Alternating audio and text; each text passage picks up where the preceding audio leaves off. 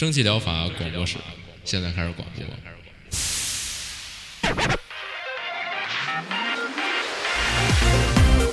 百无一漏萃取最新精品游戏，一游即知，化解日常生活压力。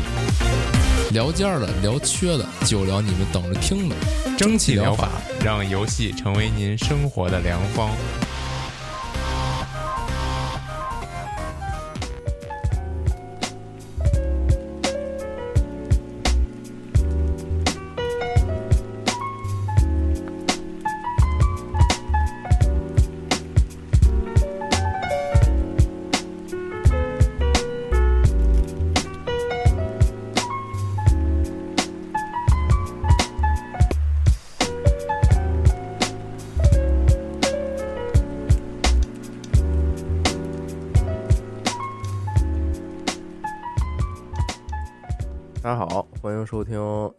四期一百二十七期正疗法饼干。阿基拉，我哟，这么简练呢？对，我这周一下就是来了一个这个年后大井喷，我！阿克拉直吐槽我说为什么找了这么多？是我感觉他把这个这周所有那个就是只要是好评往上的全放这 PPT 里了。对，但就是因为这周确实好评的游戏也不是那么多，然后就感觉他每个都放进来了，我就特别的惊讶。啊，我就狂筛，然后就是啊。我不是之前我不说我之前就是筛的那个原则是，我觉得它挺有意思，我先点开，然后估计点个几十个，啊然后就开始往往下删嘛，删到最后我实在是哪个都不想删了，就就变成这样了。鉴于它这回这个嗯。量这么大呀，我准备这个调整一下叙事的这个节奏啊，嗯就是不再是阿克拉说四个，然后就开始变成哼哈机器了。我准备疯狂插入阿克拉的这个叙事的顺序啊。首先我就要先先前开始啊嗯，这次由我来先开始，哦不错，迅迅猛开始了啊！第一个就是这个之前阿克拉说过的这个《沙克 for Love》爱的吸盘啊，上线正式版了。嗯，之前你那会儿说的是那序章版嘛、呃那就是一个体验版 demo，连呃序章都不是对对对，然后现在嗯上这个正式版了啊，目前就是好评如潮啊，特别好评。然后底下这个看评价说，呃谢邀非常客气啊，半夜都快被吓死了。顺带一提，目前还没有中文，如果不懂英文还被话还害怕被吓到的话，那赶紧跑啊！看来是这个有点吓人啊，好像是有点那个叫什么心跳文学部那个风格啊就是融合还有点现这种梅实要素他这种嗯对，然后底下还有人说是这个写的比较中肯的一个是说，如果你真接受得了，并且愿意啃生肉的话，我建议还是可以买一下，能够给你体验奇妙的一种体验啊，然后一种恐惧与欲望叠加，能够给予十分十足的兴那个兴奋感啊。同时在剧情上各种细微的差别也会导致对话不同，还会有打破第三面墙。设计剧透不多说了，反正你们去玩就知道。人物塑造非常讨喜，可爱但压迫感十足。脚踏两条船，还是两个股神，反正是不不太敢啊。总而言之，不错啊。嗯，现在看来是是这种，就是比较猎奇吧，还是嗯 demo 的时候好像也就制作组也提到，就除了克总，还会有其他的克系股神降临。嗯，看来对这个，他们另外外一人就那黄衣之王嘛，嗯穿一个黄色的衣服。是嗯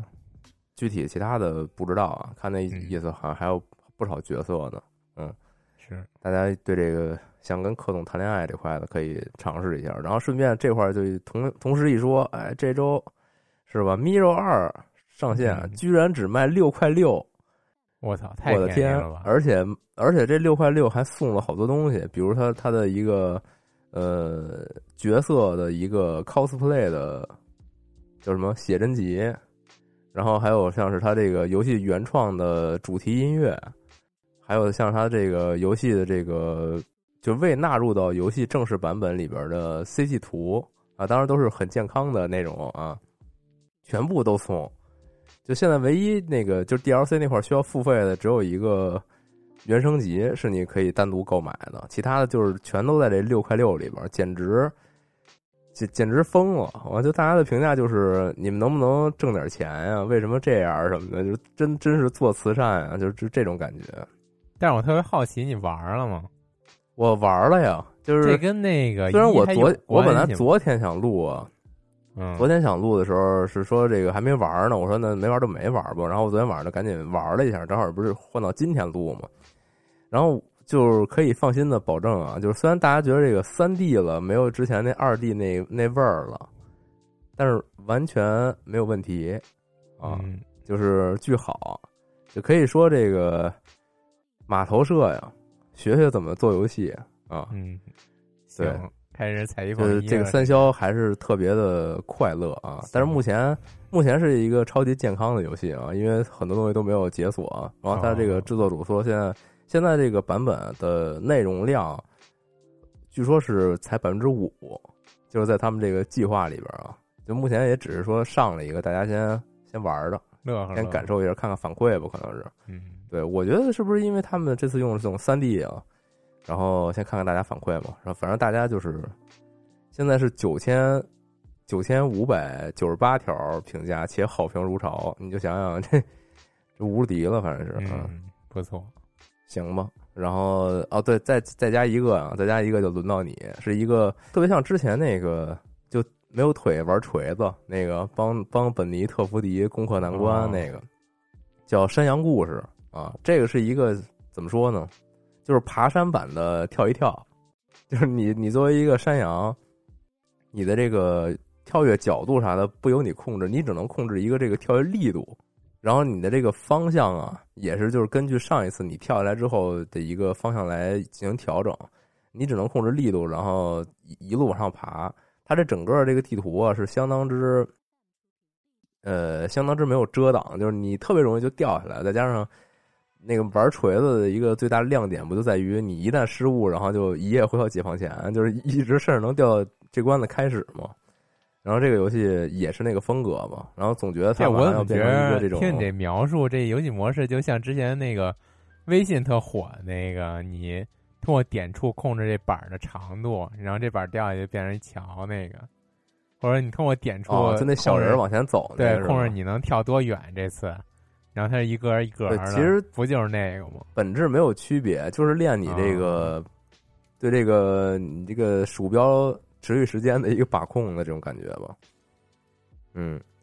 行，然后这游戏目前是一个免费游戏啊，然后付费内容是它可以买更多地图，然后以及它还支持一个本地多双人对战，还挺还挺狠的。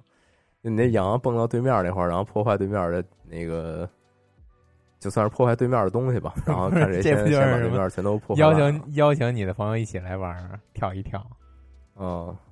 嗯，是是，对，但是嗯只支持本地啊，没关系，就是一个免费游戏。我觉得它是那种，就是可能，说不定哪天就被主播带火了，是就是那种哦看主播受苦的那种游戏嘛。嗯，行行那，就那就先回到你吧。哦，行，有点有点不习惯，感觉你这两个游戏还有哎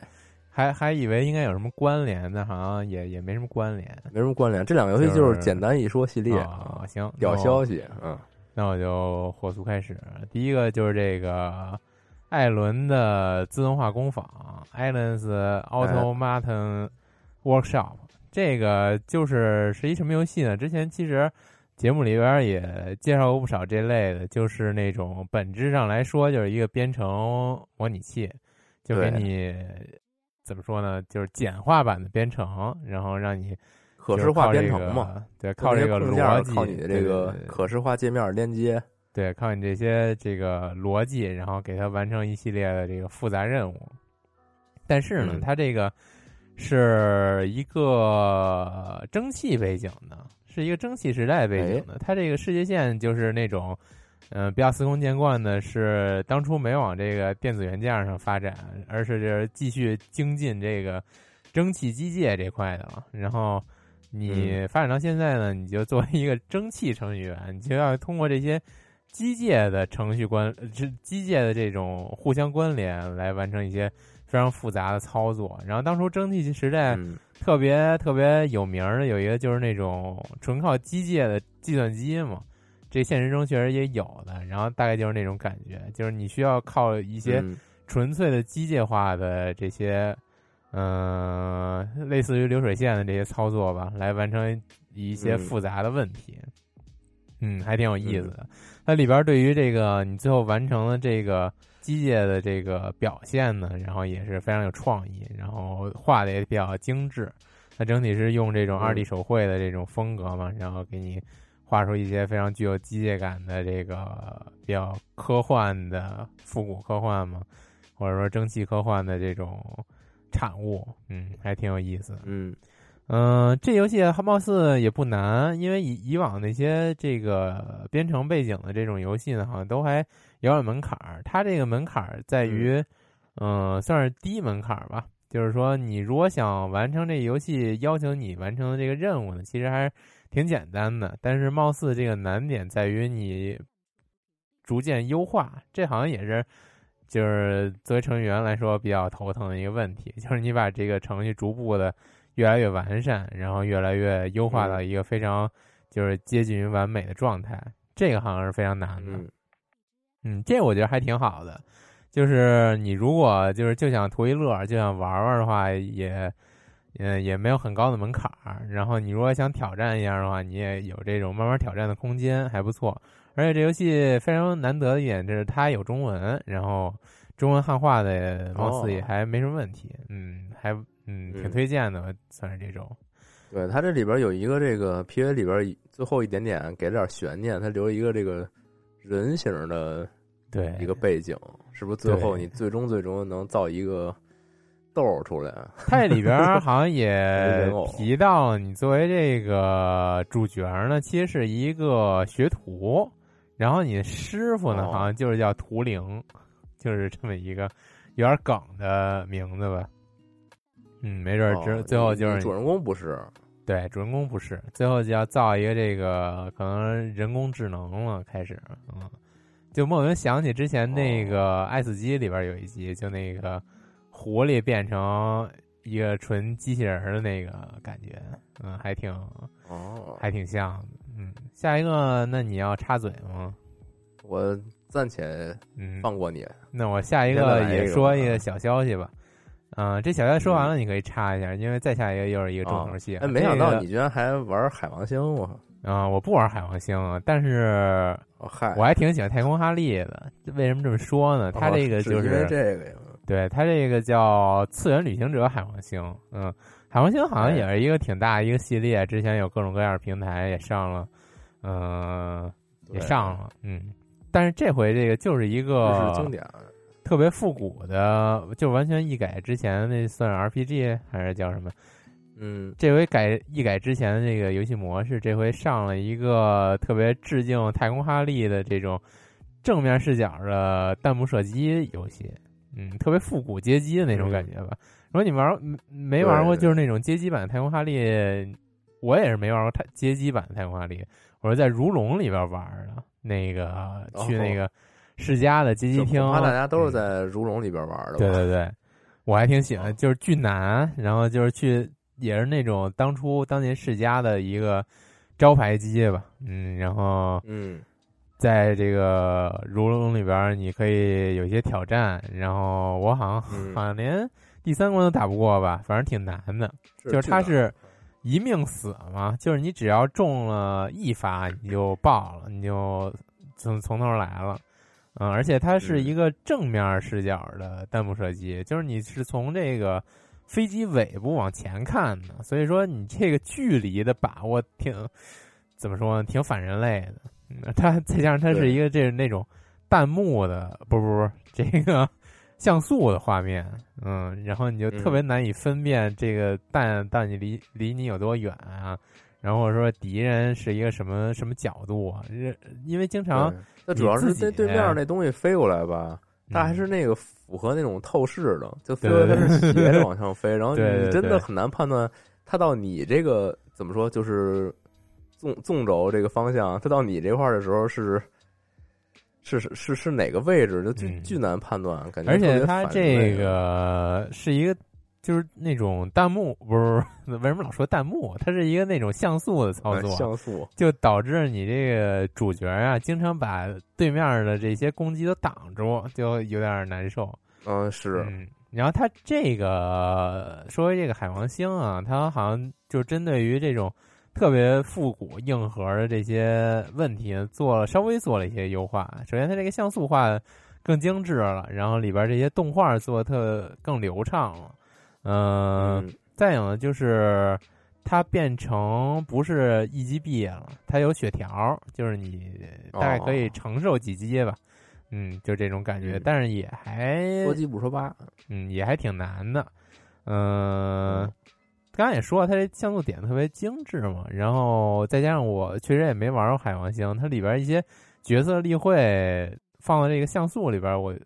我觉得还挺可爱的。特别是有一个就是这种小角色嘛，因为它像素点呢，我也看不太真切，然后感觉特别像这个新剧场版里边的长发版凌波丽，嗯。不知道是不是有什么哦联动？嗯，不太懂哦。嗯，这个可能是它这种他这种像素了，然后这种日式这种风格，可能你就是会觉得有点像吧。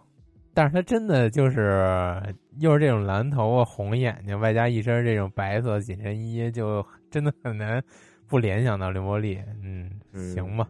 有可能。嗯，待会儿可能玩一下，玩一下再看吧。这个。我忘了是是不是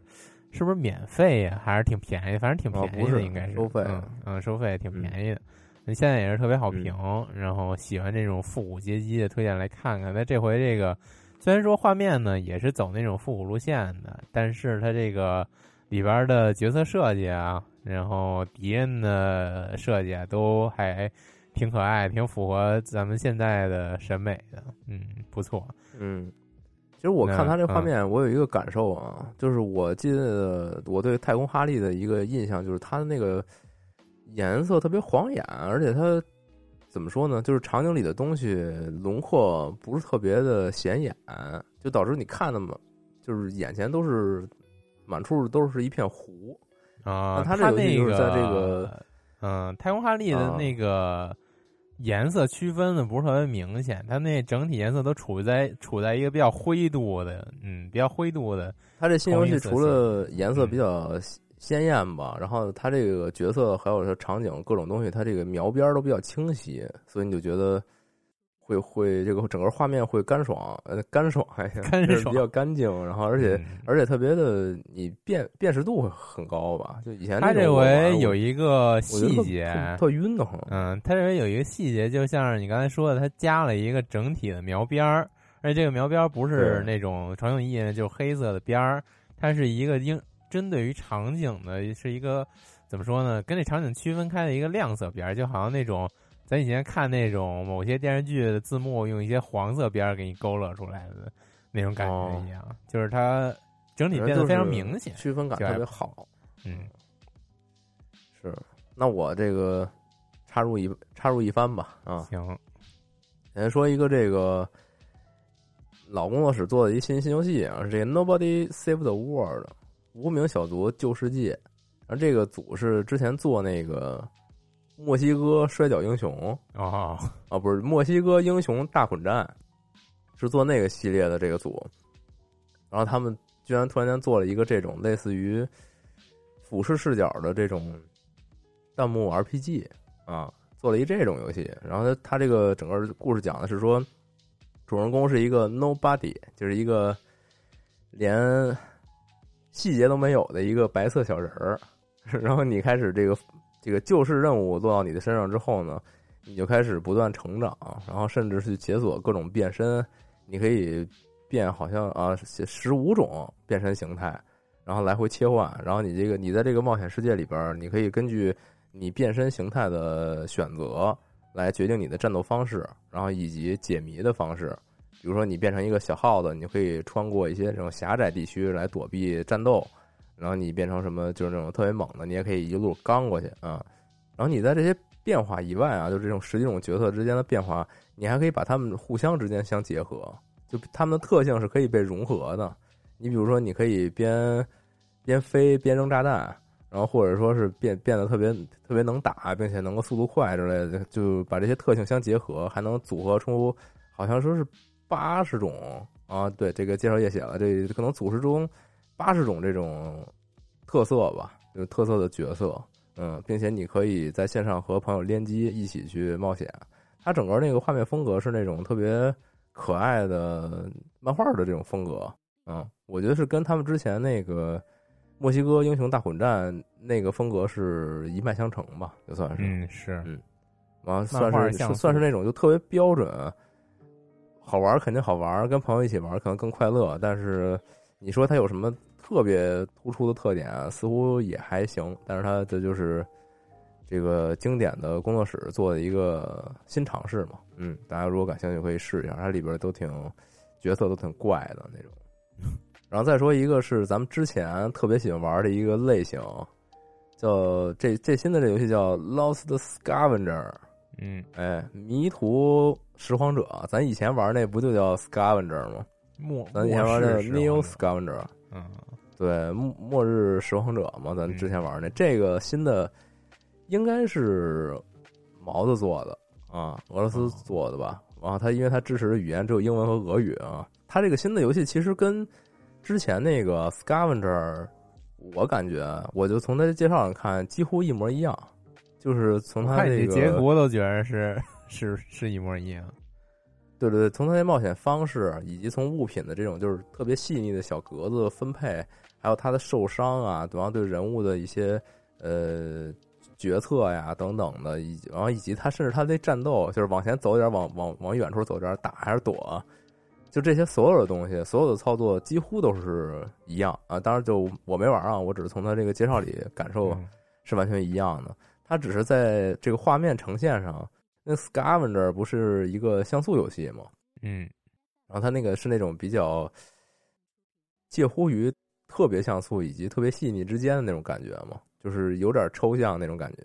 然后它这个 Lost Scavenger 它是完全就是那种三 D 了，就是完全不像素，还挺细腻的，但是它又有点吧，就是那那种那种三 D，就是做的也不是那么好，就有点傻。对，完了这这一点就是说不好，它算是一个好还是坏啊？就是如果你真的觉得之前那个像素很有味道的话，这个可能有点。反向升级那感觉，我记得之前有一什么游戏，就是初代它本来是一个像素，然后大家感觉那个风格特好，然后二代不知道为什么就就做成那种三 D 了，然后他又碍于他们的这个估计可能资金有限，然后做那三 D 又不好看，然后就就被人狂喷，就说你们这个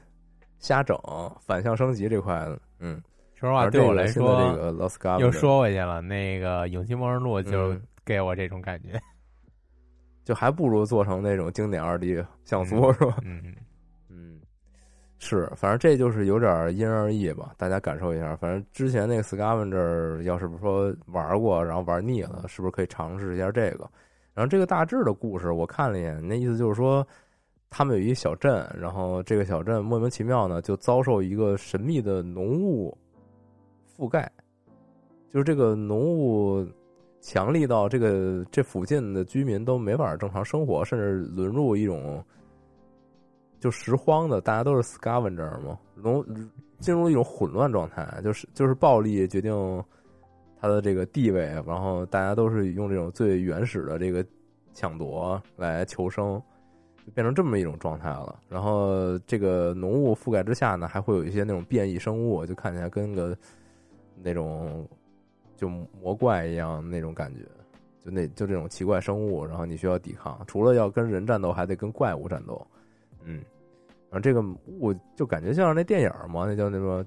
就那迷雾，迷雾，就那电影。嗯，你要说在那里边你还得出去探索的话，可能就是这种感觉吧。这个游戏本身，在你在大地图上边，你也就是必须得抵御这种特别大的雾，就你看不太清楚，你可能看只能看几格之内这种感觉。给你造成还是比较大的压力吧，嗯嗯，然后目前这游戏也是没有中文，大家可以斟酌一下，就是要不要 要不要去啃这生肉？那有点难呀。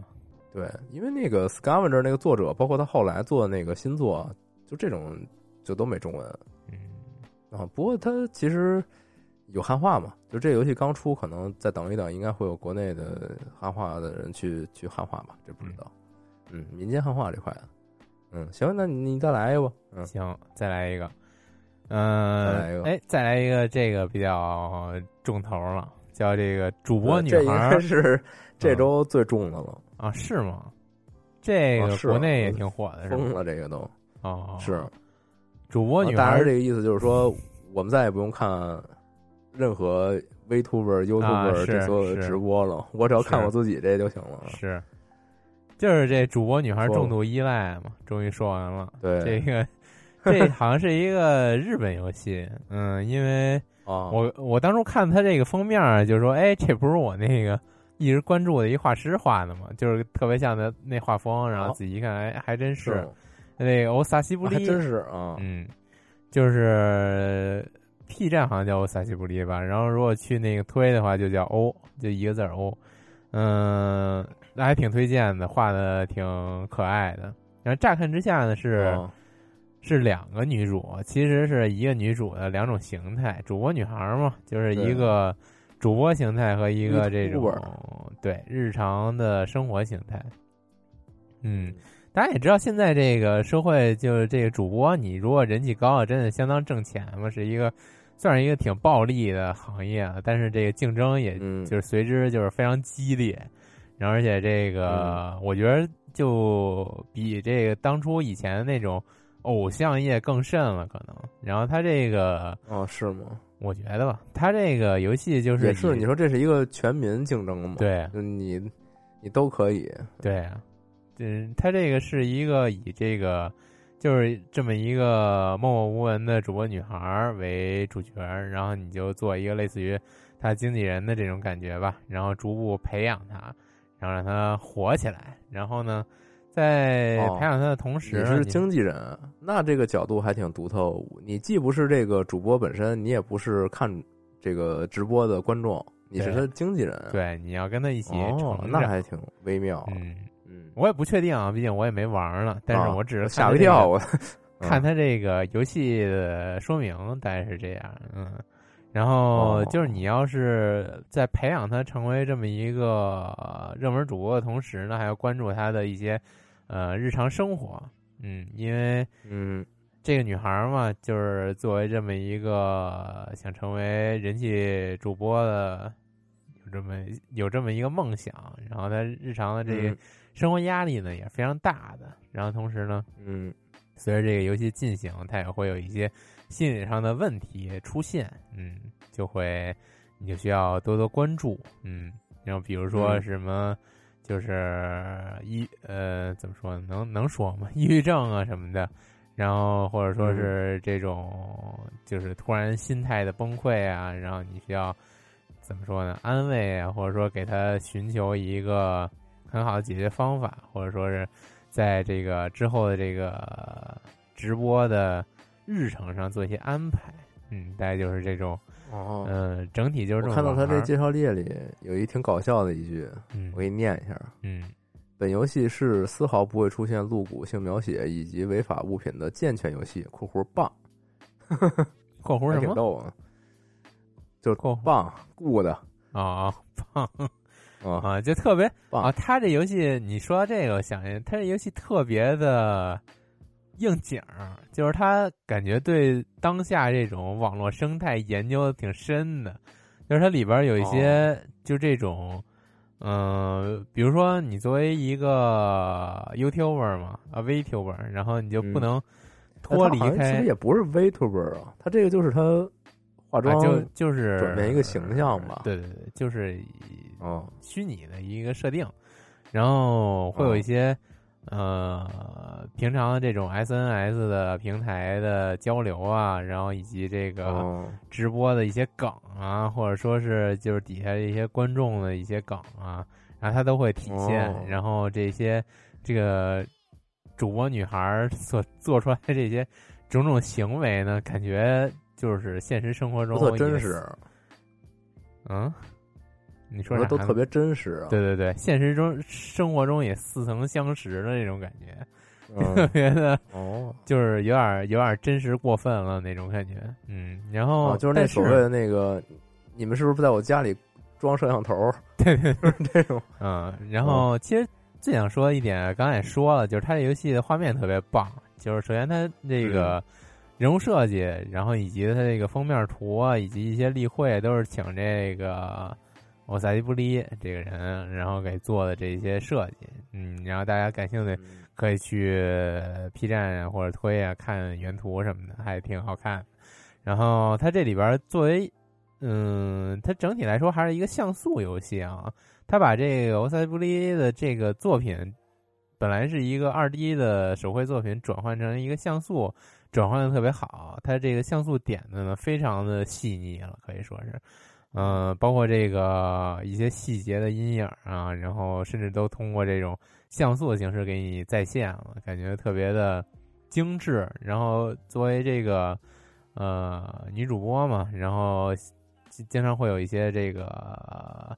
嗯，往社交网上 P 自己的照片啊，或者说是一些，嗯，算作是可以收集的 CG 画面呀，都是用这种像素点出来的，非常的精致，嗯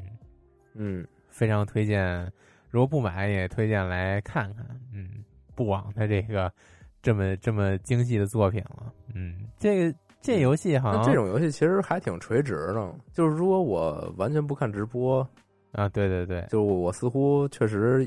一点都 get 不到，也不一定嘛，是不是？就是可能当一个不一定，就你当一个游戏玩也挺好玩的，说实话，我觉得是，嗯，就是当一个 Go Game 玩，我觉得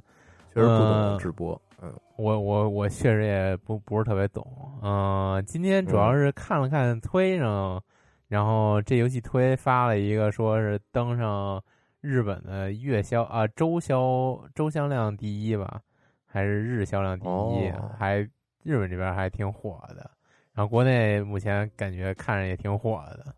这游戏看着确确实是这周一个大作了。前两天我看同事也在玩呢啊，同事的就冲着屏幕说话什么的，就我操，就 挺吓人的，玩神玩神经了。对，我看了一眼，这他现在在这个 Steam 热销第四。啊你们那边玩人多，一若二是第二啊。啊，那看来还是还是小众了，还是小众。是第一，待会儿在后边还会再说啊。啊，还还挺棒的。第一这个。行，那你要接着说吗？还是我接着说？哦，那那那那我再来几个吧。嗯，中间插播两个，阿克看着觉得。特别质疑的两个游戏嘛，就是我特别喜欢的这种玩法创新类的这种游戏游戏啊，不一定不一定是这种大家能接受的啊。第一个叫做这个 Chase Former，嗯，经典国际象棋啊，就这么翻译吧，我也不太清楚该怎么怎么翻译。总之是一个基于这个国际象棋的一个基础规则吧，就比如说它的这个主教是需要斜着走，然后马是走还是走日字儿，然后像什么皇后可以。无限随便走，呃，我也我也就是只会基本规则吧，就比如他那个堡垒，它可以就是直线走，就跟车似的。我操，皇后可以随便走，满棋盘随便走是吗？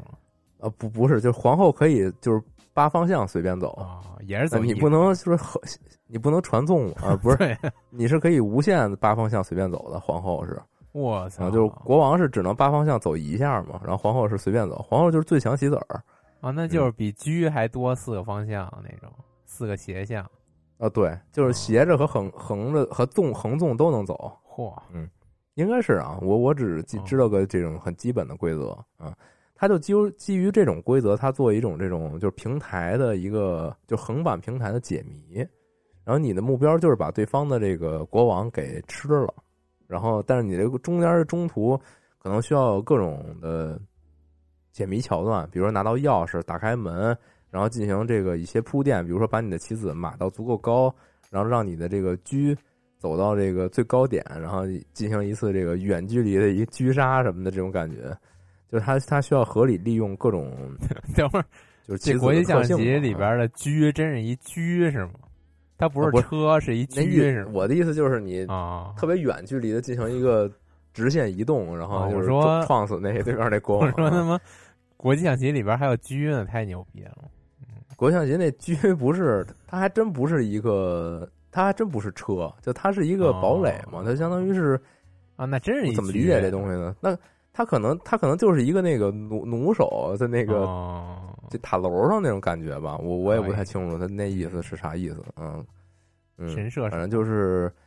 就这种感觉吧，就是利用这个国际象棋的在这个平面上的规则，然后把它立起来了，相当于就是。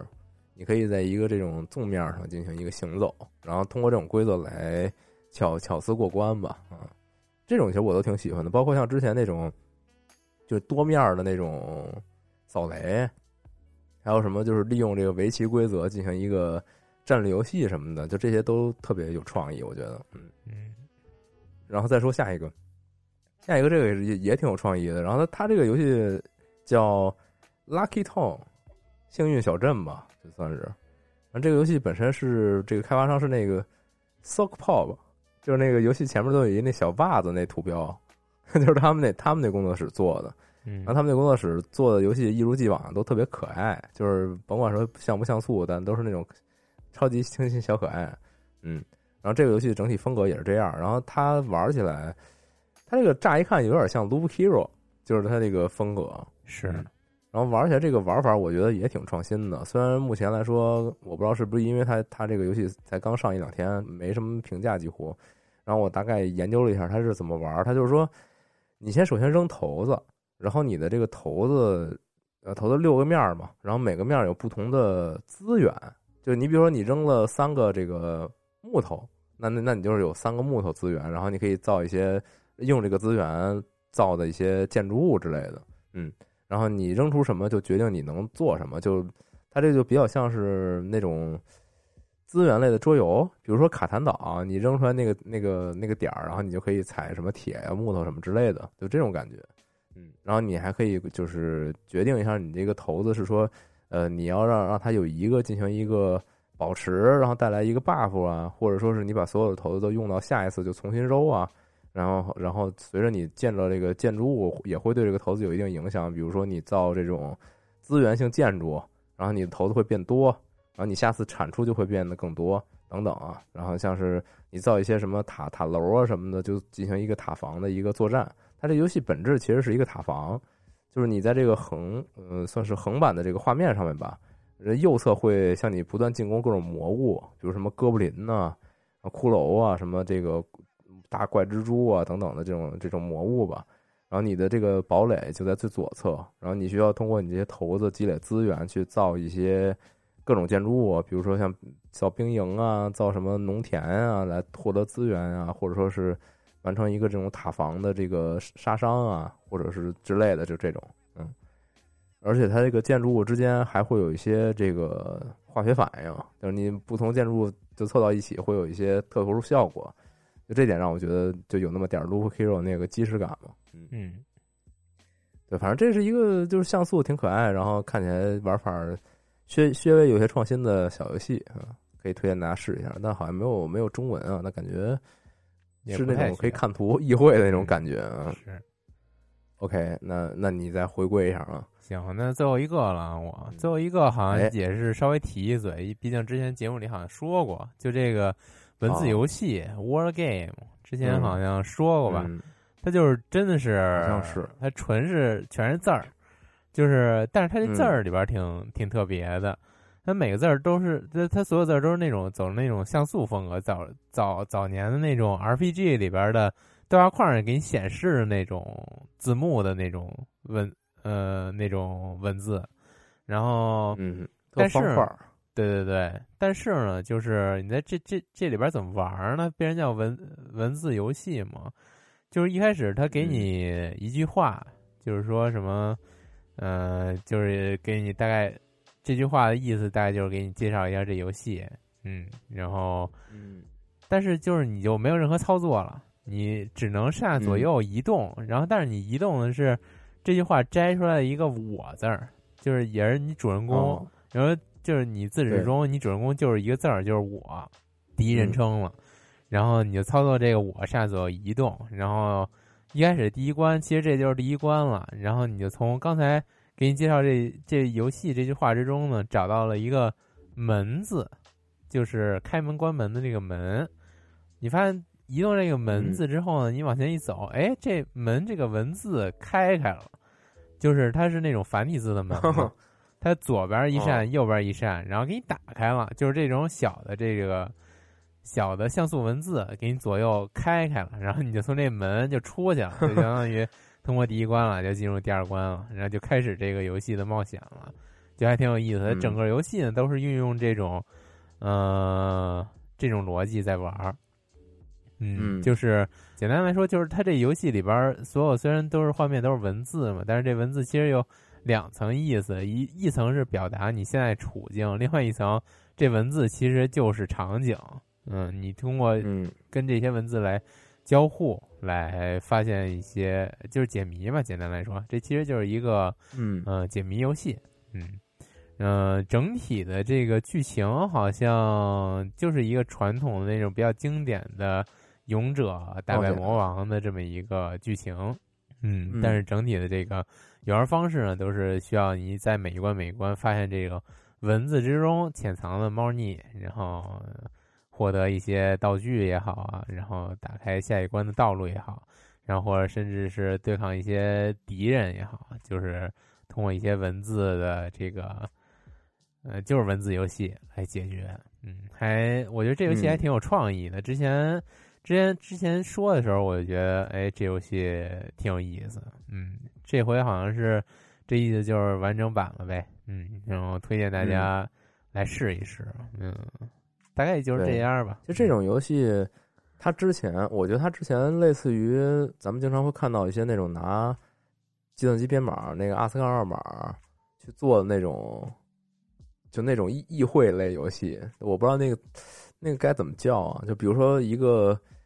一个百分号，那个我记得那里边是不是一个百分号就是代表着主人公，还是还是一个什么标点符号？对，然后里边的所有的阿斯克码的符号全都对应着对应的东西，比如说某个符号就是敌人，某个符号就是僵尸，然后然后有些符号就是草地，然后再进行一些变化，就变成一个就是木地板。那你说这个，通过想象来，你说这个，我我觉得这游戏特别妙的一点就是，它利用中文这些每个文字都是其实都是象形文字演化过来的。它其实有一些，就是它文字图形本身的意义在的。就像刚才那个门，它左边一扇，右边一扇，就是繁体的那个门。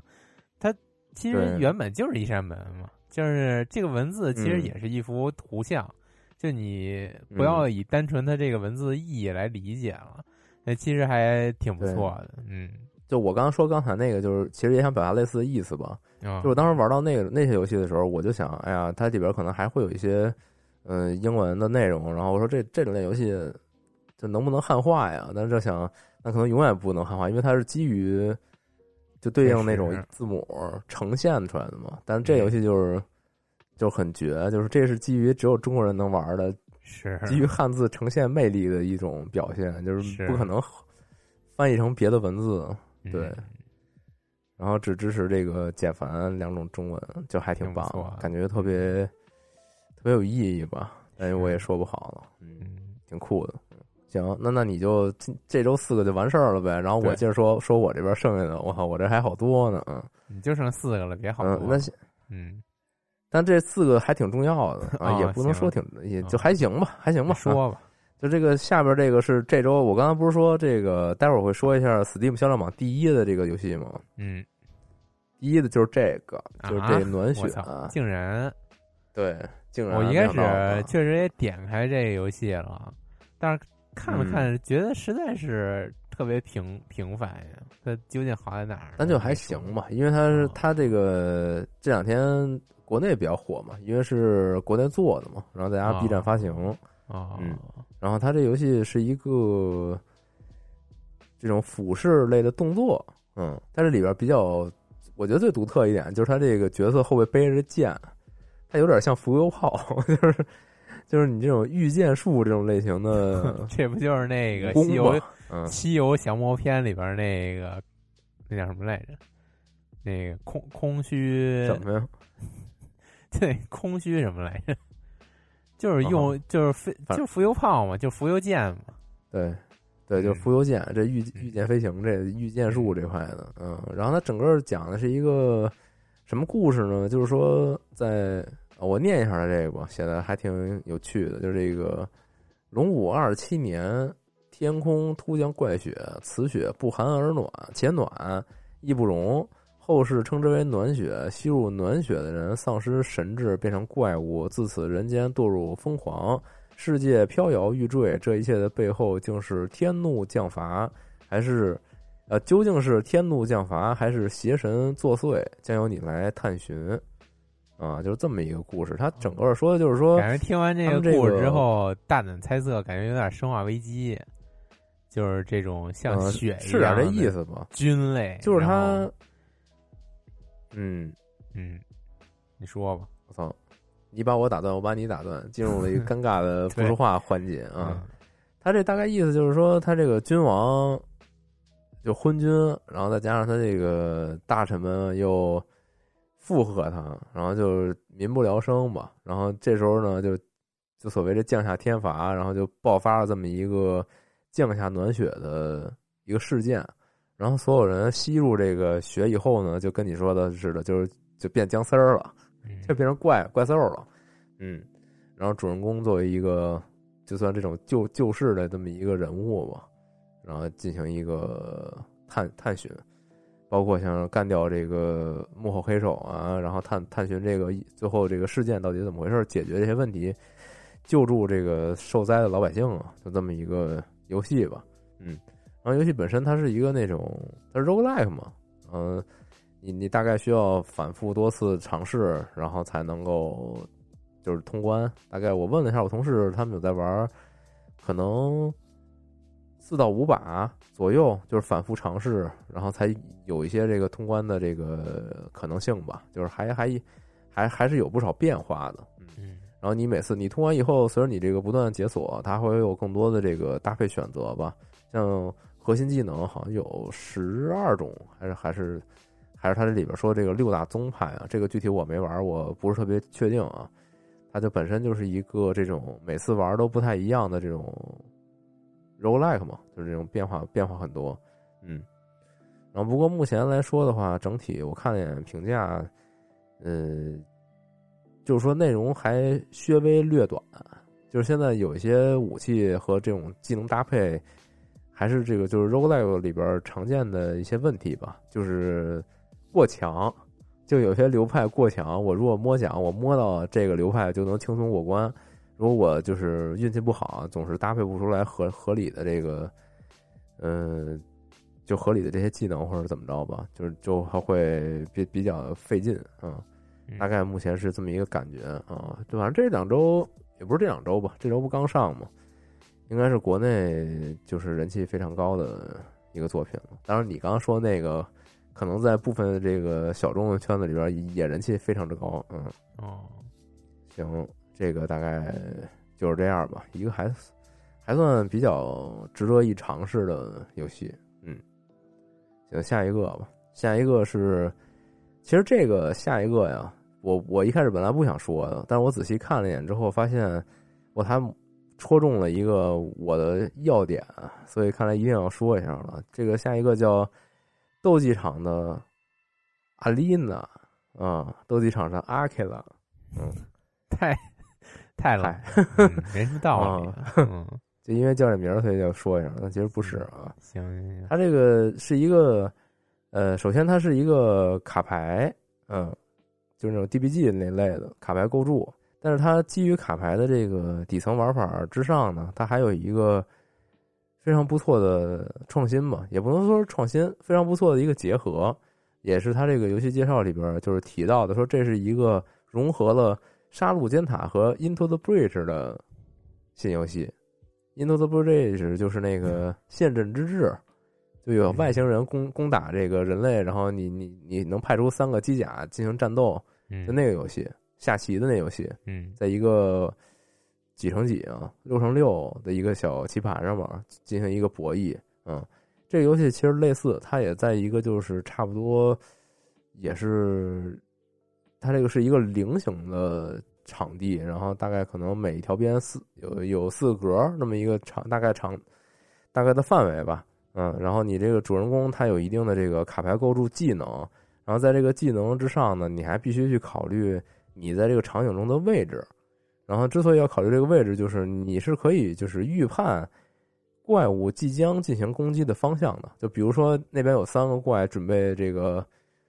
就是阵线冲锋。就是这一排全冲过来，那你要是赶紧移动躲开的话，那他们下一波就会打空，嗯，就是这种感觉。你要利用怪物之间的这种，就算是预读怪物的各种行为吧，然后去规划自己的动作，然后以做到，比如说让怪物自相残杀，或者说这个两个冲撞的怪物对撞啊，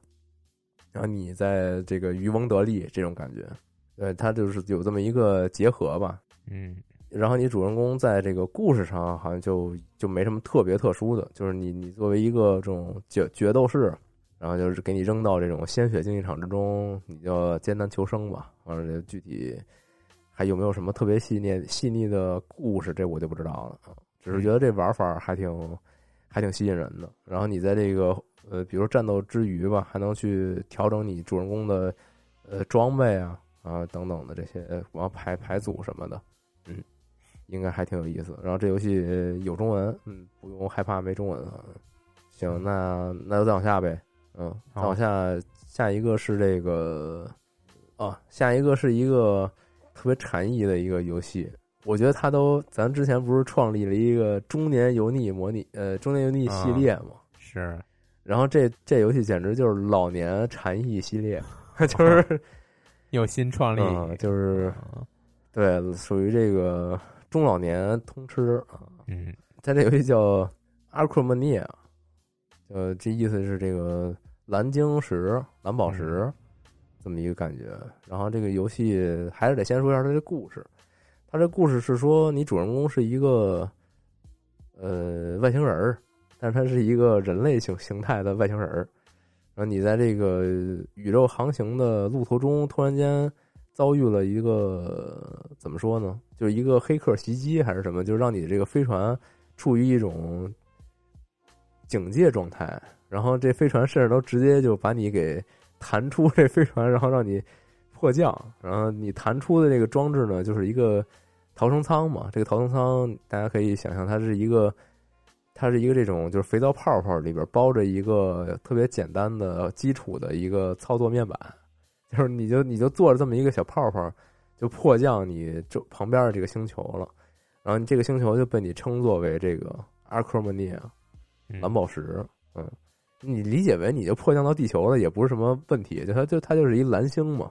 嗯，这种海洋占很大面积的这么一种感觉。然后你主人公呢，就是要驾驶着你这个小泡泡小星球啊，不是，我操，小小泡哦，越来越神了，驾 驾驶你这个小泡泡这小小这个破降舱，在海底进行一个探索吧。嗯然后整个游戏那个风格是那种手绘的特别巨精美的画面，我是觉得巨精美啊。然后你的这个界面还会看到你这个，就刚才不是说你这个逃生舱上面有比较基础的一些功能，还有一些界面吗？你的这个画面就是能看到那些功能界面，比如你现在要就是打开面板，然后调到一个什么新的功能的时候，你就需要在底下这个点点点点扣扣这种感觉。嗯就是还挺有趣味的吧，因为它本身是一个就这种禅意小游戏嘛，它也它也不会有特别强的这种 gameplay，嗯，然后本质就是一个探索与发现，然后你在这个小岛上，呃，在陆地上面吧，就比如种一些植物啊，种一些花花草草啊，然后它们还会有一些变化，然后你在海洋中也可以探索去寻找不同的生物，然后随着你的一些。呃，互动或者说是你的一些发现吧，然后不断就就是扩大这个星球的丰富程度，嗯，就是莫名给我一点像之前人类起源的感觉。哎，他就是有这种感觉，就是我看到这个莫名有一点点儿，就是那个志不灭的你的那种感觉，就你这个人似乎他会见证很多这个星球的不断发展，然后你的行为或者说是你的这个。所到之处，就是你探知这个星球，然后了解它，然后看到它的一些变化，就给就这种感觉。它这个游戏相当之禅意，所以所以拿这个 gameplay 去总结它，似乎就不是特别的全面啊。然后这游戏的这个预告片，它最后有一句话，我觉得还挺还挺抓我的，就是他说：“For a game about survival, it's a very chill experience。”嗯，就是这个非常这个 chill 是是之前我不是一直说特别喜欢听那个 chill music 吗？是，就是那种冷冷峻作业音乐，就是这种感觉。然后他他用了这么一个词，说这是一个这样的一种，就是怎么说呢？就比较克制，或者或者说是比较严肃的这么一种体验，还是怎么说？这个还就我特别难理解这个词想代表的东西，但是但是似乎就是那种感觉，嗯，就是比较刻板啊，不不，这这词儿不对啊，大家反正大家理解那种，就是英文对于蝉的一种嗯更高级的表达。我还真不太清楚，反正这个词的意思就是那种就是寒意的、寒冷的，就就那种感觉，就那就不知道，就是说很难找到一个特别合适的词翻译啊。反正就那意思吧，嗯，嗯，就是特别收敛的吧，那种感觉的一种体验，嗯。反正推荐大家来这个商店街看一下吧，它的这个画面相当之手绘之美啊，就是那么一种感觉，嗯，反正。反正挺挺打动我的，嗯，然后下面这一个，下面这最后一个了啊，最后一个是是一个是一个我之前特别说特别喜欢那种类型，就是那种点点触解谜那种类型，但是它不完全是啊，它它其实这个类型呢，令我有一个新的认识啊。先说一下这游戏叫什么，叫 Strange Heartaker，就是奇怪的园艺学。或者奇妙的园艺学之类这种感觉，嗯，它主人公就是一个植物店的老板，然后你你收集这种来自世界各地的奇妙植物，然后你会去跟其他人做交易，然后满足其他人的就每个顾客的需求，然后他可能想买盆花儿，然后送给朋友，或者说是他想来你的店里想看看你们家养那猫什么的，就是那种比较轻松愉悦的那种游戏体验。嗯，然后里边游戏充斥着这个很多种花的描述啊，但是我不知道这个是不是真实的啊，但因为它里边有些那种还挺怪的啊，不知道是不是这是不是真实存在的，嗯，然后像是还会涉及一些这个神秘的巫师这种这种结社呀什么的，就有点那个这个所这游戏里所谓的这个神秘学要素，嗯，这游戏标榜自己就是神秘学加这种园艺植物以及加解谜。就是这么一种感觉，嗯，然后为什么说给我一种奇妙体验？就是我之前不是老说我特别喜欢那种复古、那种特别杂乱的点击找东西的游戏吗？然后那种游戏是不是它蕴含着一种氛围，就是这所谓的这神秘学呢？就是你感觉所有东西既凌乱又有点秩序感，嗯，挺多这种游戏就用的那种风格都挺神秘学的，有些之前那个神秘岛我不知道算不算。反正哦，字面意义就很神秘了。对，然后那个，嗯，就是那个，就南宫先生那个组做的那个，那个也叫什么神秘岛吧。然后那个感觉也、哦、也也有点这意思，就是说，就是你你也不知道什么原理，就是就是感觉就是给你一张图，这图里边充满着谜题，然后你甚至不知道。就是你玩完这游戏能不能搞懂，然后就是他可能确实也不告诉你为什么，就是你只是一直在一个就是这种梦境一样的体验嘛，感觉就是这种神秘学给我的印象就是。是确实就是我比较好的那种点滴找东西的，它那整个背景它也往往都是那种，就比如说有些神话故事，或者说有些奇妙现象、灵异事件什么等等，就包含着这些东西吧。给你给你弄了一个那种就是云里雾里的那种感觉，让你觉得就轻飘飘吧，可能是这种感觉。嗯，之前我推荐那个就是、嗯、那叫什么我忘了，就是你去就是那种以前是儿童绘本，然后你去一个那个大博物馆里边找各种小小偷啊，找那种。呃，隐藏的宝石啊，那种，那你是不是一般呀？迷宫大侦探嘛，啊，对对，之前说那，对对，迷宫大侦探，那你是不是比较普通？哦、对，那我就有点一般。对，那感觉就就并不是，并没有很包含这个神秘学要素，它就是一个比较子供向的一个画面，有点那童话绘本的那个那个劲儿了。嗯，是这个可能确实，说不定解答了我为什么喜欢这种游戏的一个。疑惑，嗯，就迷之吸引着我。对，然后它本身这个游戏其实是有一个怎么说，有一个主线的。它这块描述了一个说是揭开这个昂德米尔镇的黑暗谜团。这个昂德米尔镇应该就是你这个你经营这个小店儿，他他待的那个地方吧？但是我在从这个游戏介绍里是没有看到任何关于这昂德米尔镇的描述的，具体它有什么谜团，这个只能说如果有机会玩的话才能知道了。推荐大家可以先去商店页看看吧。我觉得如果喜欢如果喜欢植物什么的这种，就是比较有这种雅号，然后说不定说不定会对这东西感兴趣吧。啊，然后里边还有一只这个黑猫，就这种。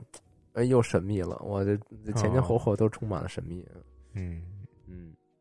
感觉说到这个神秘学，总想到阴谋论，不知道，好像也没什么关系哦。阴谋论，我前两天看了一个一个文章，就是说之前有那种阴谋论桌游，就是大家都觉得那种那种桌游的卡牌的那卡面画的，就是似乎就是未来很多发生的事儿什么的。哦。然后有有一个大哥就是好好分析了为什么你们会有这种感觉。以及就是它到底是怎么回事儿，然后那个文章里大概写的那意思就是说，